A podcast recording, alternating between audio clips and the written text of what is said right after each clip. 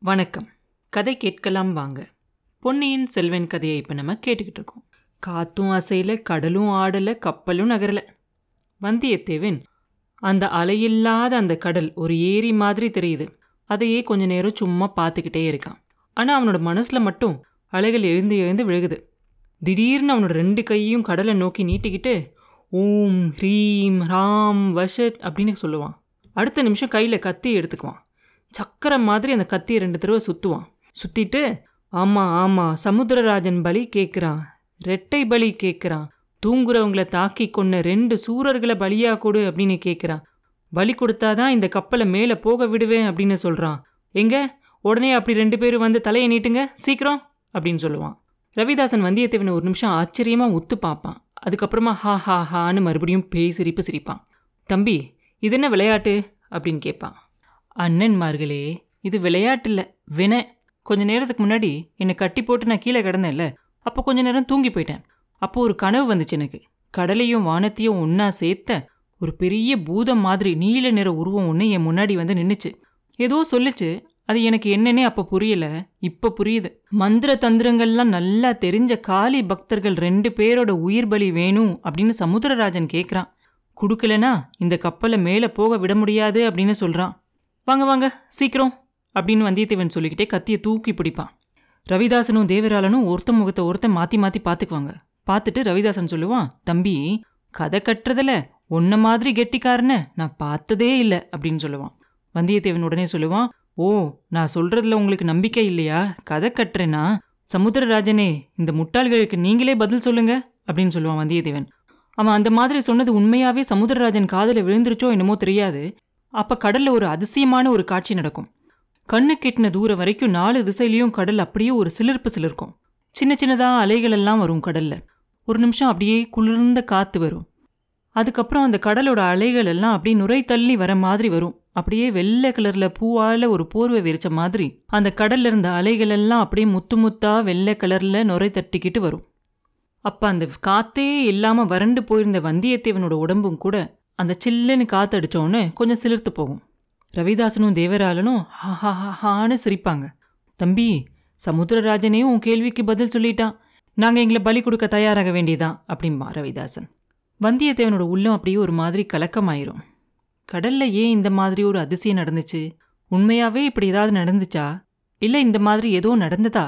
நம்மளாம் நினைச்சுக்கிறோமா? ஒருவேளை இந்த மந்திரவாதி ரவிதாசனோட மந்திர சக்தியா இருக்குமோ? அப்படின்னு நினைப்பான். அப்ப அந்த ரவிதாசன் அதோ பாத்தியா தம்பி கடல் சொன்னதை தான் வானமும் சொல்லுது அப்படின்னு சொல்லி தென்மேற்கு திசையை சுட்டி காட்டுவான். அவன் காட்டின திசையை பார்த்தா பச்சை கடலும் நீல வானமும் ஒன்னா சேர்ற ஒரு மூலையில ஒரு சின்ன கருமேகம் ஒரு ஜான் உயரத்துக்கு எழுந்து நிக்கிற மாதிரி தெரியும். அந்த கருமேகத்தோட உச்சியில செக்கச்சவேர்னு ரத்த சிவப்புல ஒரு வண்ணம் தெரியும். சாதாரண நாளாக இருந்தா இதை வந்தியத்தேவன் கவனிச்சிருக்கவே மாட்டான். ஆனா இன்னைக்கு அதை பார்த்த உடனே அவனோட மனசு ஒரு மாதிரி கலக்கமா தான் இருக்கும். அடுத்த நிமிஷம் வந்தியத்தேவன் அவனை சமாளிச்சுக்குவான். இந்த மந்திரவாதியோட வலையில நம்ம விழுந்துடக்கூடாது அப்படின்னு மனசுக்குள்ளாரையும் உறுதியாயிவான் உடனே வந்தியத்தேவன் ரவிதாசனையும் தேவராளனையும் ஒரு தடவை பார்த்துட்டு அப்படின்னா ஏன் தாமதிக்கிறீங்க? வாங்க வாங்க அப்படின்னு சொல்லிட்டு கத்தியை தூக்கி பிடிப்பான் வீசுறதுக்கு. அப்பனே நாங்க பலியாகிறதுக்கு முன்னாடி எங்க குலதெய்வத்தை பிரார்த்தனை செய்யணும்னு நினைக்கிறோம். ஒரு அரை மணி நேரம் அவகாசம் கொடுக்குறியா? அப்படின்னு கேட்பான் ரவிதாசன். சரி சரி போய் பிரார்த்தனையை சொல்லிட்டு வாங்க. உங்க தந்திர மந்திரம் ஒன்றும் என்கிட்ட காட்ட வேண்டாம். காட்டினாலும் பழிக்காது அப்படின்னு சொல்லுவான் வந்தியத்தேவன். இதோ வந்துடுறோம். எங்களோட ஆயுதத்தை கூட இங்கேயே போட்டுட்டு போகிறோம் பாரு அப்படின்னு சொல்லிட்டு ரெண்டு பேரும் அவங்களோட ஆயுதத்தையும் அங்கேயே கீழே போட்டுட்டு போவாங்க. அந்த அரை மணி நேரம் வந்தியத்தேவனுக்கும் தேவையாக இருக்கும். ஏன்னா அந்த கடல்லையும் அந்த வானத்திலையும் ஏற்பட்டிருக்க அந்த மாறுதல்கள் எல்லாம் அவனுக்கு புரியாது. அவன் மனசில் ஏதோ ஒரு கலக்கத்தை உண்டு பண்ணும். அவன் உடம்புலையும் ஒரு விதமான சோர்வு ஏற்பட்டுரும். அப்படி ஏதாவது இந்த ரெண்டு பேரும் ஏதாவது கெட்ட வேலை பார்க்கணும் அப்படின்னு நினைச்சாங்கன்னா அவங்க ரெண்டு பேரையும் தீர்த்து கட்டுறதுன்னு முடிவு பண்ணிட்டான். ஆனால் அதுக்கான பலமும் அவனுக்கு வேணும் இல்லையா? அதனால இந்த அரை மணி நேரம் அவனுக்கும் தேவைப்படும். அதுக்குள்ளே இந்த ரவிதாசனும் தேவராளனும் அந்த கப்பலோட இன்னொரு பக்கத்துக்கு போயிடுவாங்க அங்கே நின்று யோசிச்சுக்கிட்டு இருந்த வந்தியத்தேவனோட பார்வை மறுபடியும் அந்த தென்மேற்கு மூலைக்கு போகும். பார்த்தா முதல்ல ஒரு ஜான் நீளம் இருந்த அந்த கருமேகம் இப்போ ஒரு முழை நீளமாயிரும். அந்த மேகங்கள் மேலே மேலே மேலே மேலே உயர்ந்துக்கிட்டே வர மாதிரி அவனுக்கு தோணும். முதல்ல ஒரே ஒரு நிமிஷம் மாத்திரம் அடிச்சிட்டு நின்ன காத்து மறுபடியும் நிதானமாக வர ஆரம்பிக்கும். கடல்லையும் ஒரு மாதிரி கலக்கமாக தெரியும். சின்ன சின்ன அலைகளெல்லாம் வர ஆரம்பிக்கும். அந்த கருமேகம் மேலும் மேலும் வளர்ந்து இன்னும் பெருசாகிக்கிட்டே வரும். கொஞ்ச நேரத்தில் பார்த்தா பாதி வானத்துக்கு வந்துடும் அதுக்கப்புறம் பார்த்தா இன்னும் நிறையா ஆயிரும். காத்தோட வேகமும் கொஞ்சம் அதிகமாயிரும். கப்பல் லேசாக அசைய ஆரம்பிக்கும். அந்த காத்தோட சத்தத்துக்கும் அந்த அலைகளோட சத்தத்துக்கும் நடுவில் அது என்ன சத்தம்? கடல்ல ஏதோ விழுந்த மாதிரி சத்தம் கேட்டுச்சே. வந்தியத்தேவன் பின்பக்கமா திரும்பி பார்ப்பான். ரவிதாசனையும் தேவராளனையும் காணும்.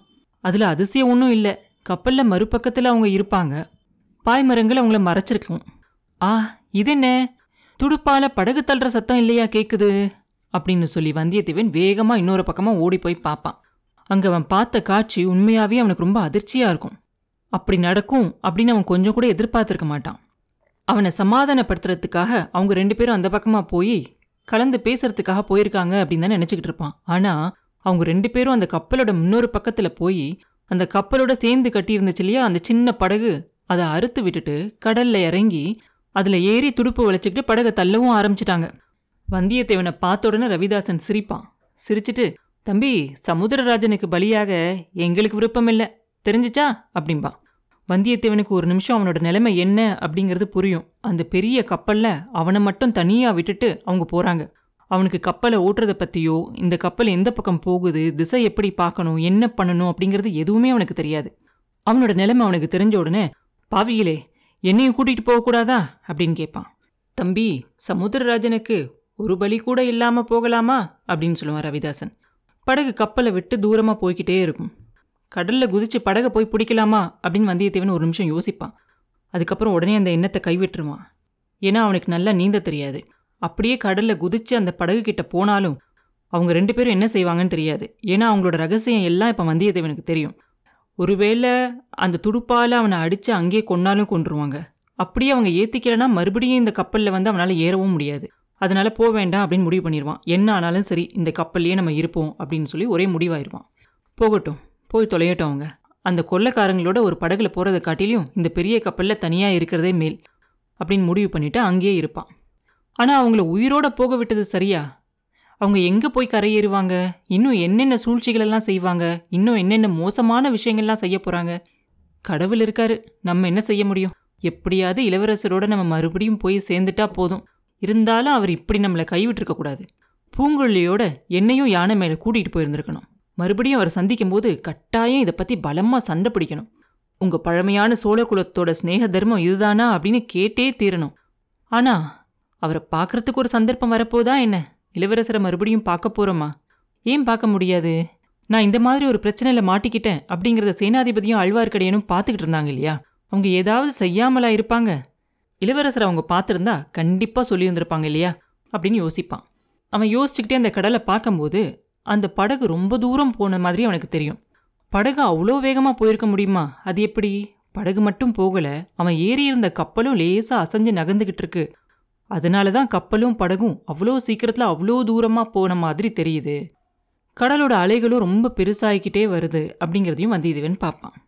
இது என்ன? பட்டப்பகலில் திடீர்னு ஒரு பக்கம் இருண்டு வருதே அப்படின்னு சொல்லி அந்த தென்மேற்கு திசையை பார்ப்பான். பாதிக்கு மேலே இருண்டு வந்தது முக்கால்வாசி இருண்டு வந்து முழுசாவே இருட்டாயிரும். எதுவுமே தெரியாது. அந்த படகு எங்கே போகுது அப்படின்னு பார்த்தா அந்த படகு இருக்கிற இடமே கண்ணுக்கு தெரியாது. கண்ணுங்கரேர்னு இருட்டாயிரும். காத்தோட ஹோனுங்கிற சத்தம் மாத்திரம் கேட்டுக்கிட்டே இருக்கும். கப்பலில் விரிச்சிருந்த அந்த பாய்மரங்கள்லாம் சடபடன்னு பயங்கரமாக அடிச்சுக்கிட்டு இருக்கும். மரங்களும் கட்டைகளும் ஒன்னோட ஒன்று உராய ஆரம்பித்து கதவை திறந்து மூடுற சத்தம் மாதிரி கேட்டுக்கிட்டு இருக்கும். பாய்மரங்களை வந்தியத்தேவன் அண்ணாந்து பார்ப்பான். அதோட நிலையை பார்த்த உடனே சுழிக்காற்று தான் அடிச்சுக்கிட்டு இருக்கு. சுழிக்காற்றுன்னு அடிக்கடி சொல்லுவாங்களே அந்த சுழிக்காத்து தான் அடிக்குது போல தெரியுது. சுழிக்காத்து அடிக்கும்போது பாய் மரத்திலிருந்து பாய்களெல்லாம் கலட்டி வைக்கணும் அப்படின்னு வந்தியத்தேவனுக்கு தெரிஞ்சிச்சு. ஆனா அவன் ஒருத்தனால அது எப்படி முடியும்? பத்து பேர் சேர்ந்து செய்ய வேண்டிய வேலை அது. பத்து பேர் இல்லாட்டியும் நாலு பேராவது வேணும். ஒருத்தன் தனியா என்ன செய்யறது? கடவுள் விட்ட வழி விடுறாரு. கப்பல் என்ன கதி வேணாலும் ஆகட்டும். நம்ம சும்மா இருக்க வேண்டியதுதான் அப்படின்னு சொல்லி அமைதியா இருப்பான். கப்பல் என்ன கதியாக போகுது அப்படிங்கிறது அவனுக்கு சீக்கிரமாவே தெரிஞ்சிடும் அப்படியும் இப்படியும் கொஞ்ச நேரம் அந்த அலையில் புரண்டதுக்கு அப்புறமா அந்த கடல்ல முழுக வேண்டியதுதான். முழுகிறதுக்கு முன்னாடி சுக்கு சுக்கா உடஞ்சு போனாலும் போகும். கப்பலோட கதி எப்படியானாலும் என்னோட கதியை பத்தி சந்தேகமே இல்லை. நடுக்கடல்ல மரணம். அந்த கும்பகோணத்து ஜோசியன் இதை பத்தி ஒரு வார்த்தை கூட சொல்லவே இல்லை. ஜோசியனா ஜோசியன். அவனை மறுபடி பார்த்தா பைத்தியக்காரத்தனம். அவனை மறுபடி எப்படி பார்க்கறது? அப்படின்னு நினச்சிக்குவான் வந்தியத்தேவன். அப்போ திடீர்னு வந்தியத்தேவனோட தோளில் கெட்டியாக ஏதோ ஒரு பொருள் வந்து விழுகும். சடபடன்னு கப்பல் முழுசா சின்ன சின்னதா கூழாங்கல் மாதிரி விழுகும். கடல்லையும் ஏராளமா வந்து விழுகும் அந்த மாதிரி. அந்த கூழாங்கல் பார்க்கறதுக்கு பளிங்கு மாதிரி தெரியும். வானத்துலேருந்து இது எப்படி கீழே விழுகுது? இன்னும் ரெண்டு மூணு கல் அவனோட தலை மேலேயும் முதுகு மேலேயும் தோல் மேலேயும் விழுகும். அதெல்லாம் விழுந்த இடத்துல முதல்ல வலிக்கும். அதுக்கப்புறம் ஒரு குளிர்ச்சியாக இருக்கும். அந்த கப்பலில் விழுந்த கல்லெல்லாம் பார்த்தா ஆ அப்படியே உருகி கரைஞ்சு போய்கிட்டு இருக்குதே. ஆமா இது பனிக்கட்டி மழை. அது வரைக்கும் வந்தியத்தேவன் அந்த மாதிரி ஒரு மழையை பார்த்ததே இல்லை. அனுபவிச்சதும் இல்லை. சாகிறதுக்கு முன்னாடி இந்த அற்புதத்தையாவது பார்க்க முடிஞ்சிச்சே அப்படின்னு ரொம்ப சந்தோஷமாயிரும் அவனுக்கு. கப்பலோட தளத்தில் உட்காந்துக்கிட்டு கரைஞ்சிக்கிட்டு இருந்த அந்த பனிக்கட்டிகளெல்லாம் தொட்டு தொட்டு பார்த்து சந்தோஷப்பட்டுக்கிட்டு இருப்பான். தொடும்போது தீ மாதிரி சுடுற மாதிரி தெரியும். ஆனால் தீ தோலை சுட்டு தீச்சிரும் இல்லையா? அந்த மாதிரி இதில் ஆகல. சீக்கிரமே அந்த சூடு குளிர்ச்சி ஆயிடுது அந்த பனிக்கட்டி மழை எப்படி எதிர்பார்க்காம வந்துச்சோ அதே மாதிரி சற்று நின்றும். ஒரு அரை மணி நேரம் கூட பெஞ்சிருக்காது. அதுக்கப்புறம் சாதாரண மழை பெய்ய ஆரம்பிச்சிரும். அந்த மழை தண்ணி கப்பல்ல விழுந்து எப்படி சிதறி ஓடி போய் மறுபடியும் கடல்லேயே விழுகுது அப்படிங்கிறத வந்தியத்தேவன் கவனிப்பான். சோழ நாட்டில் இருக்கக்கூடிய இந்த மரக்கல தச்சர்கள் அதாவது இந்த ஆசாரிகள் எல்லாம் எவ்வளோ கெட்டிக்காரங்க. எவ்வளோ மழை பெஞ்சாலும் எவ்வளோ பெரிய அலைகள் மோதி கடல் தண்ணி வந்து இந்த கப்பல் மேலே வந்து விழுந்தாலும் மறுபடியும் அதெல்லாம் போய் கடல்லையே விழுகிற மாதிரி எவ்வளோ அழகா இந்த கப்பலை செஞ்சிருக்காங்க. கப்பலோட கீழ்ப்பகுதி உடைஞ்சு கடல் நீர் உள்ளே புகுந்தாதான் இந்த கப்பல் முழுக முடியும். இதை பார்த்ததும் அவனுக்கு கொஞ்சம் தைரியம் வந்துடும் உடனே ஒரு ஞாபகம் வரும். அவனை கட்டி போட்டிருந்த அரை கதவை திறந்திருந்தா அது வழியாக தண்ணீர் உள்ளே புகுந்துடலாம் இல்லையா? ஓடி போய் பார்ப்பான் அவன் நினைச்ச மாதிரி அந்த கதவை திறந்து காற்றுல அடிச்சுக்கிட்டு இருக்கும் கதவை இழுத்து இறுக்கி சாத்தி தாப்பா போட்டுருவான். காத்தும் மழையும் பொறுக்க முடியலனா அந்த அறைக்குள்ளே போய் கதவை தாப்பா போட்டுக்கலாம். அதுக்கப்புறம் கடவுள் விட்ட வழி விடுறாரு அப்படின்னு நிம்மதியா இருக்கலாம் அப்படின்னு நினச்சிக்குவான். இவ்வளோ பத்திரமான கப்பலை விட்டுட்டு முட்டாள்கள் ரெண்டு பேரும் அந்த படகுல ஏறி போயிட்டாங்களே அப்படின்னு வந்தியத்தேவன் நினைச்சு அவங்களுக்காக பரிதாபப்படுவான். ஆனா அந்த படகோட அமைப்பும் ரொம்ப விசித்திரமானது தான் எவ்வளவு காத்தடிச்சாலும் மழை பெஞ்சாலும் அதை முழுகடிக்க முடியாது. அப்படி அந்த படகு உடைஞ்சு முழுகினாலும் பக்கத்துல அதோட சேர்த்து கட்டியிருக்க கட்டை ஒன்று இருக்கு. அதை பிடிச்சிக்கிட்டு அந்த கொள்ளக்கார பாவிகள் தப்பிச்சு கரை சேர்ந்துடலாம். அநேகமா கோடிக்கரைக்கு சமீபமா போய் சேருவாங்கன்னு நினைக்கிறேன். கோடிக்கரை நினைச்ச உடனே வந்தியத்தேவனோட மனசு அப்படியே பழையாறைக்கு போயிடும் சக்கரவர்த்தியோட மகளான குந்தவை தேவியோட ஞாபகம் வந்துடும் அவனுக்கு. அவங்க சொன்ன வேலையை நம்ம முடிச்சதுக்கு அப்புறம் தான் நம்ம இந்த நடுக்கடல்ல மூழ்கி போயிட்டோம் அப்படிங்கறத யாராவது அவங்க கிட்ட சொல்லுவாங்களா? யார் சொல்லுவாங்க? கடல் சொல்லுமா? காத்து சொல்லுமா? கடவுளே. அந்த மாதரசியை நான் சந்திக்கிறதுக்கு முன்னாலேயே நான் செத்து போயிருக்க கூடாதா? போர்க்களத்தில் வீர மரணம் அடைஞ்சிருக்க கூடாதா? அப்படின்னு எல்லாம் யோசிச்சுக்கிட்டு இருப்பான் இந்த வந்தியத்தேவன். அப்போ காத்தோட வேகமும் ரொம்ப அதிகமாகிக்கிட்டே வரும். இருளும் ரொம்ப அதிகமாகிக்கிட்டே வரும். அப்போ திடீர்னு வானத்தில் ஒரு மின்னல் தோன்றும். அது ஒரு மூலையிலேருந்து இன்னொரு மூலை வரைக்கும் போகும். அதுக்கப்புறம் அந்த இருட்டு இருளை விட ரொம்ப கருப்பாக இருக்கும். அந்த மின்னலுக்கு அப்புறமா ஒரு இடி முழக்கம் கேட்கும். கப்பல் அப்படியே அதிரும். கடலும் அதிரும். எல்லா திசைகள்லையும் அதிர்வு தெரியும். இன்னொரு மின்னல் வரும். அதுக்கப்புறம் மறுபடியும் ஒரு இடி இடிக்கும். இப்படியே மாறி மாறி வந்த உடனே இந்த வானமே உடஞ்சு போயிடாதா இது என்ன அதிசயம்? அப்படின்னு வந்தியத்தேவன் நினைச்சதுக்கு அப்புறமா நிஜமாவே அந்த வானந்தான் உடஞ்சு போன மாதிரி தெரியும். அப்படியே வானத்துல ஒரு பெருசா ஏதோ ஒரு ஓட்டை வந்து அங்கேருந்து தண்ணி தொப்புன்னு விழுகிற மாதிரி அப்படி ஒரு மழை பெய்யும். அதை மழைன்னே சொல்ல முடியாது. அவ்வளோ பெரிய மழை பெய்யும். அந்த மின்னல் வெளிச்சம் வரும் இல்லையா அப்பப்போ அதில் பார்த்தா பெரிய பெரிய மலைகள் தெரிகிற மாதிரி ஒரு காட்சி தெரியும். அதெல்லாம் இந்த கடலோட அலைகள் தான் மலைகள் மாதிரி தெரியும். வந்தியத்தேவனோட கப்பல் மேலேயும் அந்த நீர் மலைகள் ஒரு சில சமயம் வந்து மோதும். மேலிருந்து அந்த மழை தண்ணியும் தொப்பு தொப்புன்னு கொட்டும். நாலு பக்கத்துலேருந்து அலைகளும் வந்து மோதும். விரிச்ச பாய்மரங்கள் மேலே சுழிக்காத்து தாக்கி படபட படபடன்னு அதுவும் அடிச்சுக்கிட்டு இருக்கும். இவ்வளவையும் பொறுத்துக்கிட்டு அந்த சோழ நாட்டு தச்சர்கள் செஞ்ச அந்த அதிசய கப்பல் சுற்றி சுற்றி வந்துக்கிட்டே இருக்கும். ஆனால் எவ்வளோ நேரம்தான் அதுவும் சுற்றிக்கிட்டே இருக்க முடியும்? எவ்வளோ நேரம்தான் இந்த மாதிரி பெரிய பெரிய பூதங்கள் எல்லாம் தாக்குறதெல்லாம் இந்த கப்பலால் சமாளிக்க முடியும்? முடியாது. இந்த நிமிஷமோ அடுத்த நிமிஷமோ கப்பல் முழுக வேண்டியதுதான். அதோட வந்தியத்தேவனும் முழுக வேண்டியதுதான். ஆனாலும் அவனுக்கு அந்த எண்ணம் ஒரு சோர்வாக இருக்காது. அப்படி அவனுக்கு ஒரு மரணம் ஏற்பட்டாலும் அது ஒரு அற்புதமான மரணம் அப்படின்னு அவன் நினைச்சான். அவன் மனசுலையும் ஒரே சந்தோஷமா இருக்கும் அப்ப. அந்த காத்தோட சத்தத்திலையும் அந்த அலைகளோட சத்தத்திலையும் இடியோட முழக்கத்திலையும் வந்தியத்தேவனோட குரலும் சேர்ந்து ஹா ஹா ஹா ஹான்னு வாய் விட்டு சிரிக்க ஆரம்பிச்சிருவான்.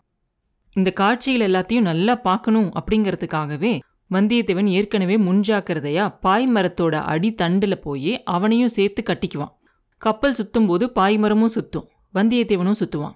இப்படி எவ்வளோ நேரம்தான் அந்த கப்பலும் பாய்மரமும் வந்தியத்தேவனும் சுத்திக்கிட்டு இருந்தாங்க அப்படிங்கிறது தெரியாது. பல யுகங்களும் இருக்கலாம் இல்லை சில வினாடிகளும் இருக்கலாம். நேரத்தோட உணர்ச்சிகள் எல்லாத்தையும் கடந்து வித்தியாசமான ஒரு நிலையில இருந்தான் வந்தியத்தேவன். காத்தோட வேகம் கொஞ்சம் குறைஞ்ச மாதிரி தெரியும் அவனுக்கு. கொட்டின மழையும் நின்றும் சின்ன சின்ன தூறல் ஆயிரும் மின்னலும் இடியும் நின்று போயிடும் வந்தியத்தேவன் கொஞ்ச நேரத்துக்கு முன்னாடி வரைக்கும் மின்னலோட ஒளியை பார்க்க முடியாம கண்ணை மூடிக்கிட்டு இருப்பான். இடியோட சத்தத்தை கேட்க முடியாம காதையும் அவனோட கையால இறுக்கி பொத்திக்கிட்டு இருப்பான். இப்ப கண்ணை திறந்து பார்ப்பான். கையையும் எடுத்துட்டு காதை திறந்து கேட்பான். ஆஹா இவ்ளோ பெரிய சுழிக்காத்து விபத்திலிருந்து நம்ம தப்பிச்சிட்டோமா? கடவுள் காப்பாத்திட்டாரா? மறுபடியும் பழையாறை அரசலங்குமரியை இந்த ஜென்மத்தில் நம்ம பாப்போமா இளவரசரை சந்திப்போமா? அதுக்குள்ள அவசரப்படக்கூடாது. இந்த கப்பல் இப்ப எங்கே இருக்குதோ யார் கண்டது? இது பத்திரமா கரை சேரும் அப்படின்னு யார் சொல்ல முடியும்? கப்பல் தப்புனாலும் நான் உயிரோட தப்பி கரையேறுவேனா அப்படிங்கிறதுல என்ன நிச்சயம்? இன்னும் எவ்வளோ எவ்வளோ ஆபத்துகள் இருக்கோ? அப்படின்னு வந்தியத்தேவனோட மனசில் நிறைய கேள்விகளாக வரும். அப்போ மறுபடியும் அந்த வானத்தை கீறிக்கிட்டு ஒரு மின்னல் தெரியும். அதோட பிரகாசம் அவன் கண்ணு முன்னாடி நூறு சூரியனை கொண்டு வந்து நிறுத்தினது மாதிரி இருக்கும். இருட்டிலையாவது கொஞ்சம் பார்க்கலாம். ஆனா அந்த பயங்கரமான பிரகாசத்துல ஒண்ணுமே பார்க்க முடியல. அவனோட கண்களையும் அந்த மின்னல் பறிச்சிருச்சோ அப்படின்னு அவனுக்கு தோணும். கண்ணெல்லாம் ரொம்ப எரியும் அவனுக்கு. கண்ணை இறுக்கி மூடிக்குவான். அடுத்த நிமிஷமே அவன் காதுக்கும் ஆபத்து அப்படின்னு அவனுக்கு தெரிஞ்சிடும் எத்தனையோ இடி முழக்கத்தை வந்தியத்தேவன் இதுக்கு முன்னாடி கேட்டிருக்கான். இன்னைக்கு ராத்திரியும் எத்தனையோ கேட்டான். ஆனா இப்ப இடிச்ச இடிய மாதிரி பா அது என்ன இடியா? இந்திரனோட வஜ்ராயுதம் அவன் காது வழியா போய் அவன் மண்டக்குள்ள நுழைஞ்சு தாக்குன மாதிரி இருந்துச்சு அவனுக்கு. கொஞ்ச நேரத்துக்கு அவனால கண்ணையும் துறக்க முடியல. அவன் காதலையும் ஒய்யின்னு சத்தம் கேட்டுக்கிட்டு இருந்துச்சு. மூடியிருந்த கண்ணுக்கு பக்கத்துல அவன் தலைக்கு மேல ஏதோ புதுசாக ஒரு வெளிச்சம் வந்திருக்க மாதிரி அவனுக்கு தோணும். காதலையும் ஒய்யினுங்கிற சத்தத்துக்கு நடுவுல வேற ஒரு வித்தியாசமான சத்தமும் கேட்கும் காட்டுல தீப்பத்தி எரியும் போது அந்த மரங்கள்லாம் தீப்பிடிக்கும் போது ஒரு மாதிரி சத்தம் கேட்கும் இல்லையா? அந்த மாதிரி அவனுக்கு தெரியும். வந்தியத்தேவன் உடனே கண்ணை திறந்து பார்ப்பான். அவ இருந்த கப்பலோட பாய்மரத்தோட உச்சியில தீப்பற்றி எரியறத பார்ப்பான். ஆஹா இப்ப புரியுது. அந்த மின்னல் ஏன் அவ்வளவு பிரகாசமா இருந்துச்சுன்னு. அந்த இடி ஏன் அவ்வளோ சத்தமா இருந்துச்சுன்னு. அந்த கப்பலுக்கு மேலேயோ இல்ல அதுக்கு பக்கத்துலயோ இடி விழுந்திருக்கு. அதனால பாய் மரத்துல தீ பிடிச்சிருக்கு. பஞ்சபூதங்கள்ல ரெண்டு பூதங்கள் அந்த சோழ நாட்டு கப்பலை தாக்கி அழிக்க பார்த்துச்சு. நீரும் காற்றும் தோல்வி அடைஞ்சிருச்சு. வர்ணனும் வாயுவும் சாதிக்க முடியாத காரியத்தை சாதிக்கிறதுக்காக இப்ப அக்னி பகவான் தோன்றியிருக்கார். அப்புறம் என்ன நடந்துச்சு? அப்படிங்கிறத அடுத்த பதிவில் பார்ப்போம். மீண்டும் உங்களை அடுத்த பதிவில் சந்திக்கும் வரை உங்களிடமிருந்து விடைபெறுவது உண்ணாமலே பாபு. நன்றி.